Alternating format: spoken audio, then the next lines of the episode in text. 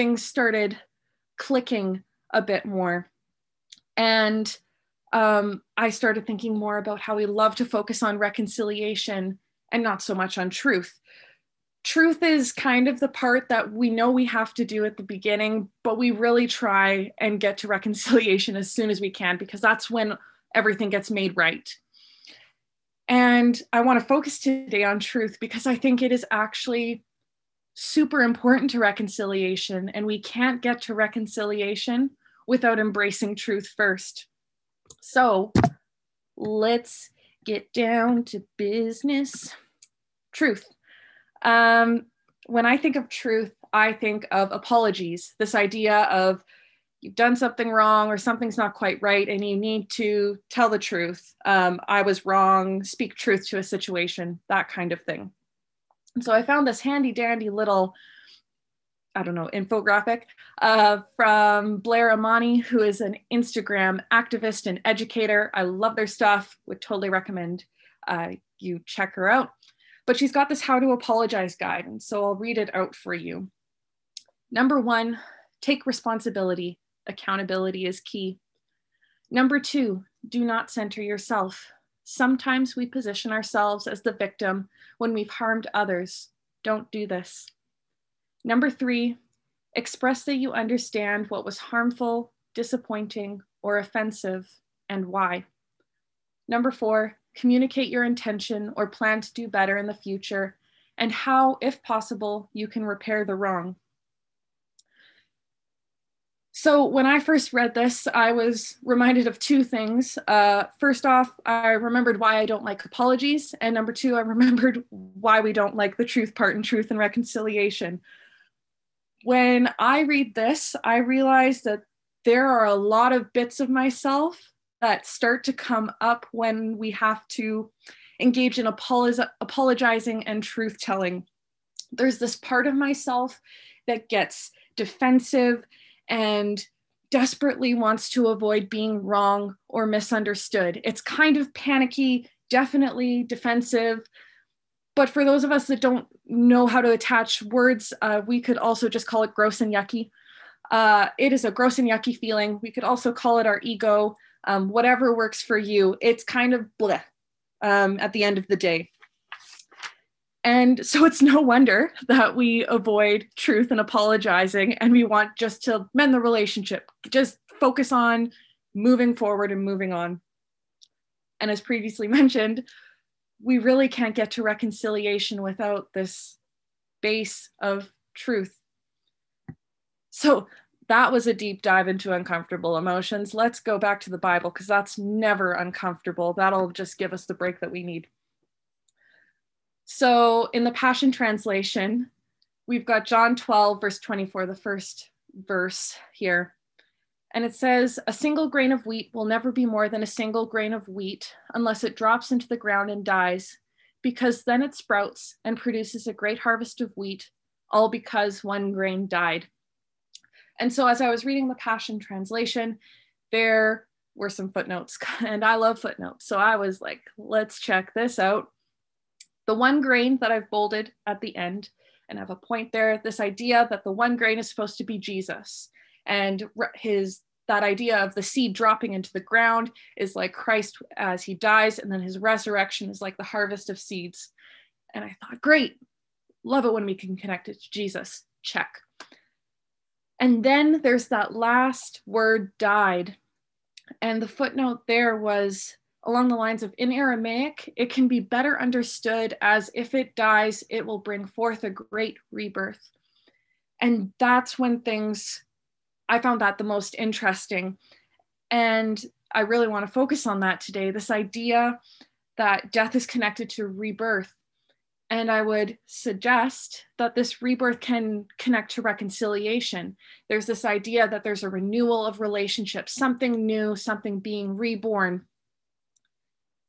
And I think it's interesting, again, that death is connected to that. So, what needs to die then if we want to get to that rebirth? this is all that I have for the slide. I just thought it was poetic and awesome that there was flowers and the word death written on there. So please enjoy that juxtaposition. I want to suggest that the thing that needs to die are those gross, yucky, defensive, and panicky feelings, our ego. That is what needs to die in order for us to engage in reconciliation and truth telling. In order to engage in authentic truth telling, it means we have to put those gross feelings aside of I was wrong or I I messed up to the side so that we can authentically engage in truth telling. So this can sound easy. Uh, it sounds kind of like a formula. So if you realize that you were wrong, okay, well then put to death that part of yourself and then you just apologize and then boom, reconciliation, carry on. And it's really, really not. And it's not that simple, it's not that quick or easy. And I think the idea of liminal space then becomes helpful as we're trying to wrap our heads around this weird process of death so that we can engage in a rebirth. So uh, liminal space, for those of you that don't know, I've got a couple of ideas to just to help visualize. Uh, Richard Rohr, the king of liminal space, uh, has this lovely quote. It says, liminal space is an inner state and sometimes an outer situation where we can begin to think and act in new ways. It is where we are betwixt and between, having left one room or stage of life, but not yet entered the next. For my more visual learners, I've also heard liminal space as described like an airport. You have left your home, but you're not yet at your destination. I know in therapy, what was a helpful image for me was this idea of I was stepping on one stone and my foot was moving to step towards the next, but I had not stepped on that next rock yet. And so the whole idea of liminal space is that it is scary and uncertain. The whole process of engaging in that grossness of uncertainty is that you are leaving certainty. Uh, you are leaving what you know and what you are comfortable with, and you are leaving what was once true and moving towards something. The outcome is uncertain too. And in the context of truth and reconciliation, you don't know if the relationship will be reconciled. You don't know if other people watching you engage in this process, what they will think of it. Will there be other relationships broken or not quite the same as you engage in this liminal space? And so I think stories are a powerful way to describe a point. So I thought I would share my story of becoming affirming and how this was an example of a liminal space that I had to engage in for a couple of years. I wasn't joking when I said that it won't be quick or easy. Um, and where I had to really engage in this truth telling mindset with my ego sometimes every day. And I had to realize that I was wrong and had to deal with those uncomfortable emotions. So um, before we get started, I did want to just define a few things because I might be using some new language for people around here. So um, LGBTQ plus, it stands for lesbian, gay, bisexual, trans, queer, and plus. Essentially, this means uh, it encompasses all sexual and gender minorities. So people who are outside of a heterosexual relationship, one man, one woman, or uh, ideas about gender. So, um, gender expression lining up with uh, sex organs. So, for me, that aligns my sexual reproductive organs line up with my gender expression of being female. So, it's people that exist outside of that and beyond. Now, that's a lot of syllables to say. Um, and so, another word that we can use is queer. And this is an umbrella term for all those sexual and gender minorities and this was originally a derogatory word, which is important to know. However, it has since been reclaimed by queer activists and scholars in the 1980s. And I know for me, it is it invokes this sense of beauty. And from how I've seen it used by queer folks that I know, um, used to describe themselves and create a sense of community. So that's what I'm talking about. Um, I'll be using that word throughout the talk, queer. In addition, I said this is my journey in becoming affirming. So, what does that mean? Uh, being affirming means that I affirm the legitimacy and full participation and celebration of queer folks within the church. Um, it means that I see queer folks as divine and created in the image of God. And I didn't include it in my definition, but I would say that God created them as queer. That's part of his image in them is their queerness and it is good and it is beautiful. Um, this is not the same as love the sinner, hate the sin, or acceptance or welcoming. Um, and just so to better under, uh, describe the point that I'm making, because sometimes words are hard for me, um, this is from Generous Space Ministries, which is a queer Christian organization. Totally would recommend looking into them. But, anyways, they've got this quote. It says to be affirming of LGBTQ plus people in the church means you support their full and equitable participation and equitable celebration of their relationships and family Many people use the word inclusive to indicate support of LGBTQ plus people. It can be a little more fuzzy about what someone means and can also be perceived to have a bit of a patronizing tone. For example, people in power agree to include. Welcoming is a term that can leave people hanging. What do you mean that you welcome? Does it mean we can sit in the pews and give to the offering, but nothing else? Does it mean you recognize my relationships, marriage, family, Welcoming is a concrete place to begin, but it can also leave LGBTQ people feeling like there is a stained glass ceiling limiting their participation. And so um, that's a lot of definitions, but I felt like it was good to um, start there so that you guys know where I am coming from and where I've been. I'm trying to move something and it's not quite moving. All right. Um, so as I tell my story, I've just got this image here from Scott Erickson, uh, Say Yes, Resurrection Flowers, because the image of the coffin is useful in my story, my death, um, because it did not die overnight. And this casket imagery just helps me. So maybe it'll help you to have an image to meditate on. So uh, in 2018, it was a year after I had graduated, and I was in Bible school, like the good Abbotsford Christian girl that I was. Nothing wrong with Bible school, but I was following the rules and the plan set before me.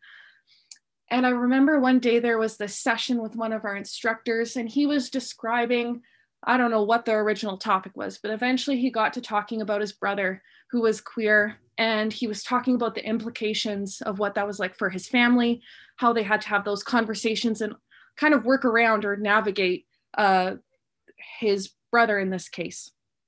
And so I felt relatively unaffected by that. However, once one of my peers started sharing later her story of her brother who was queer and how horrible she felt that she could not accept her brother or love her brother as he was, something in me just started clicking, not quite, but something felt off. And at the time, I think I labeled it as Holy Spirit convicting me of something of what we don't know. Um, but that was the language and the framework that I had. And little did I know at that moment, it was as if like an empty casket or a coffin had been placed right in front of me and was just there. Um, and yeah, wasn't super aware of it. It just kind of was there and I went off and did my thing as Bible school students do coming back from that more conservative-ish environment into my family environment, which at the time was more Pentecostal charismatic. Not that it matters, but it was a bit of a shift. And my parents were going through the beginnings, middle-ish, I don't quite know, um, of their deconstruction of faith.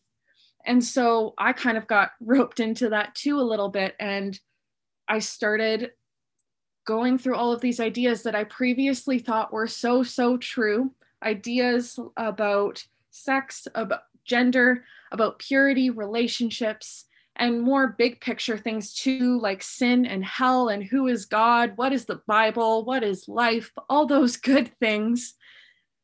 Still answering some of those questions, by the way. This is not going to be me saying that I found the answers, but a lot of them started to be deconstructed and a lot of these ideas where I realized I was wrong and I had to engage in a lot of uncomfortable feelings in relation to that.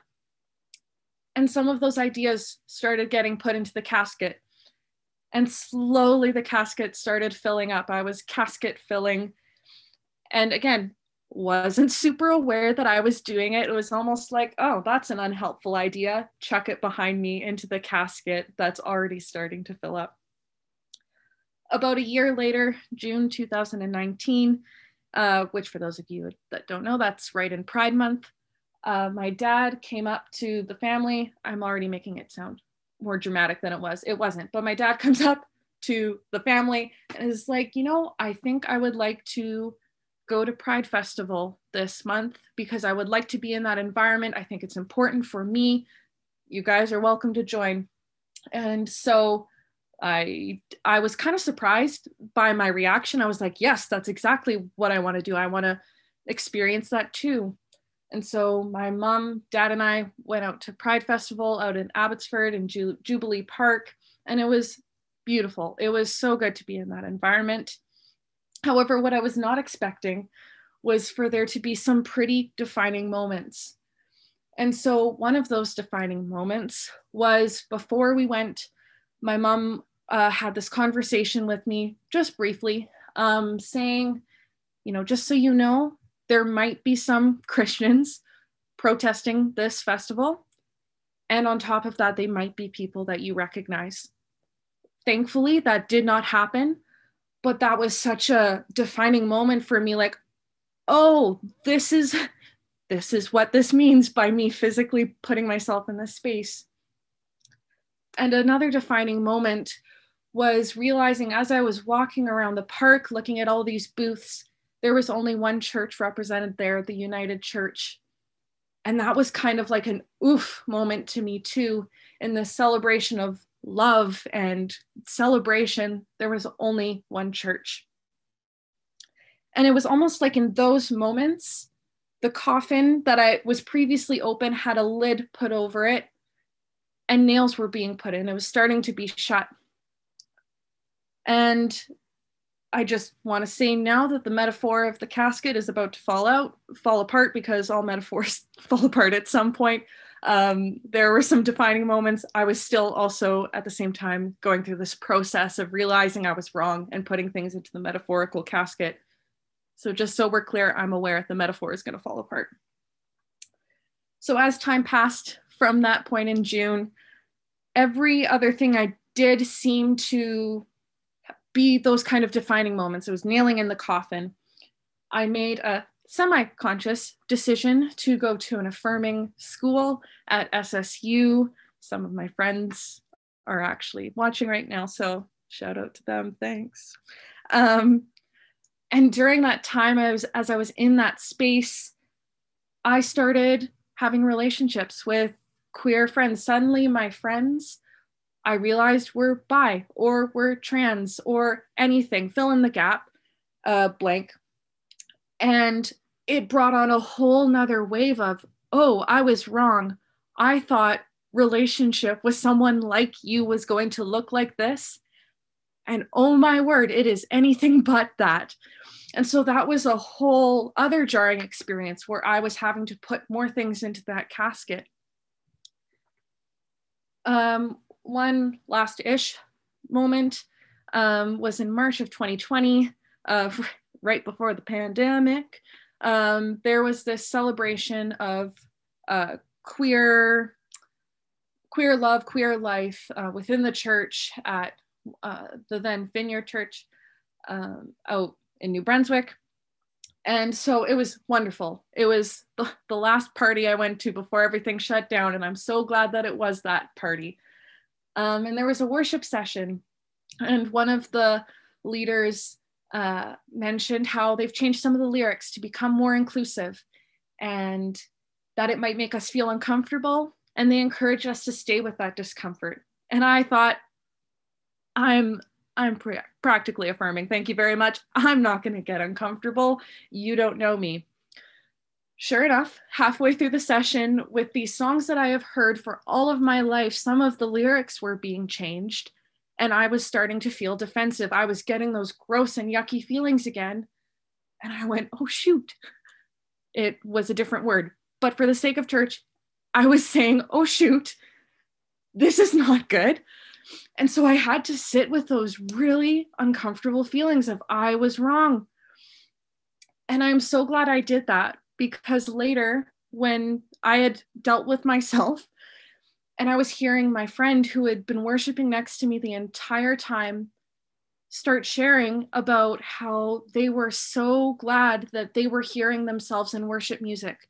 They were mentioning how, for the first time, I hear myself in worship music. That just about messes you up when you realize, oh man, if I hadn't engaged in that, I wouldn't have been able to believe you. And so I was super glad that I was able to do that. It's kind of awkward for me ending this story. I could kind of end it around August, September of 2020, where I kind of landed. At that point, the relationships that I had with people were too close for comfort for me to not land and not be affirming and this just all goes to show though i am still in process. There are still those moments where i realize how wrong i was and i have to sit with some really difficult and uncomfortable feelings.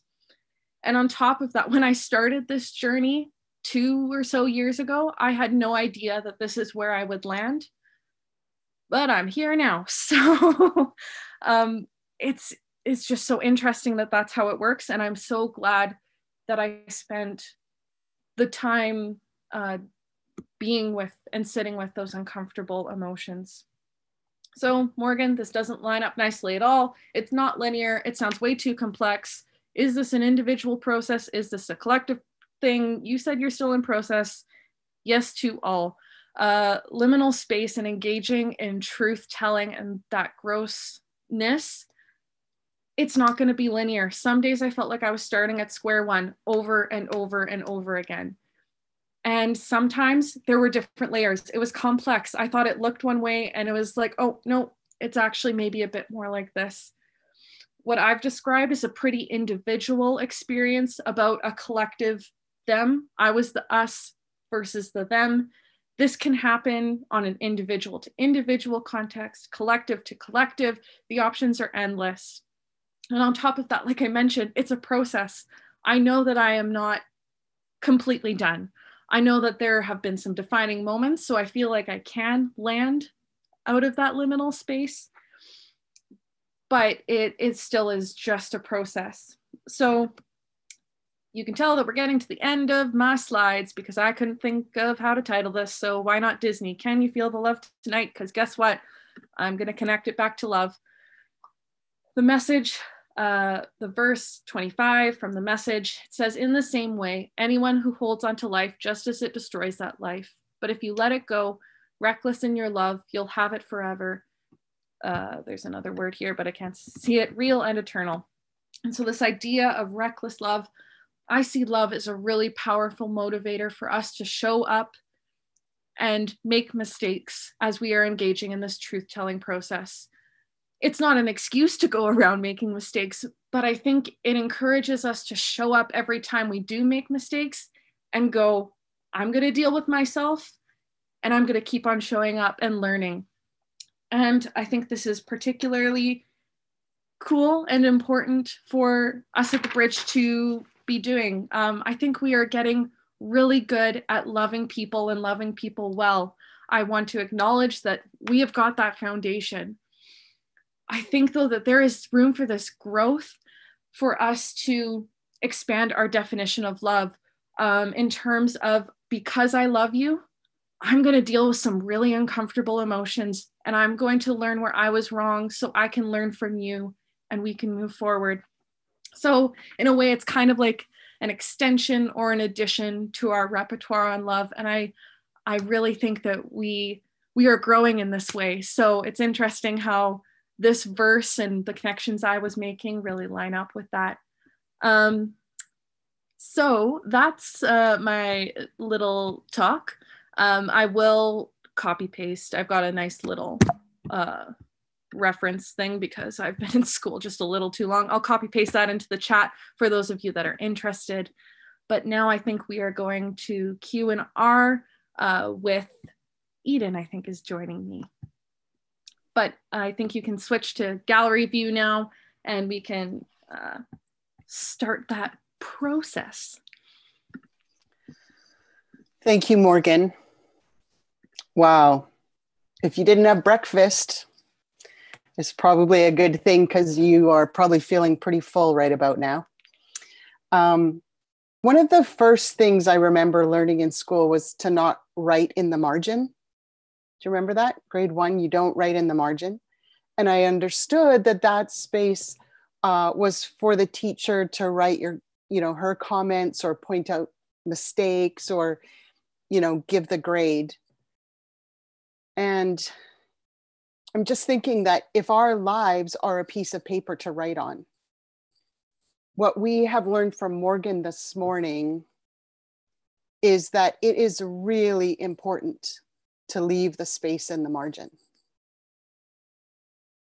Between the margins is where you write all your certainty in. But the margin, where you leave it blank, is where you discover and learn and grow. Thank you, Morgan. And I'm just going to close in prayer and then we're going to go into Q&R. So Jesus, uh, give us the grace to leave our margins free from all the things we think we know so that we can grow and learn and leave space for input from you. Help us to be gracious and not just to ourselves, but to others who are in process.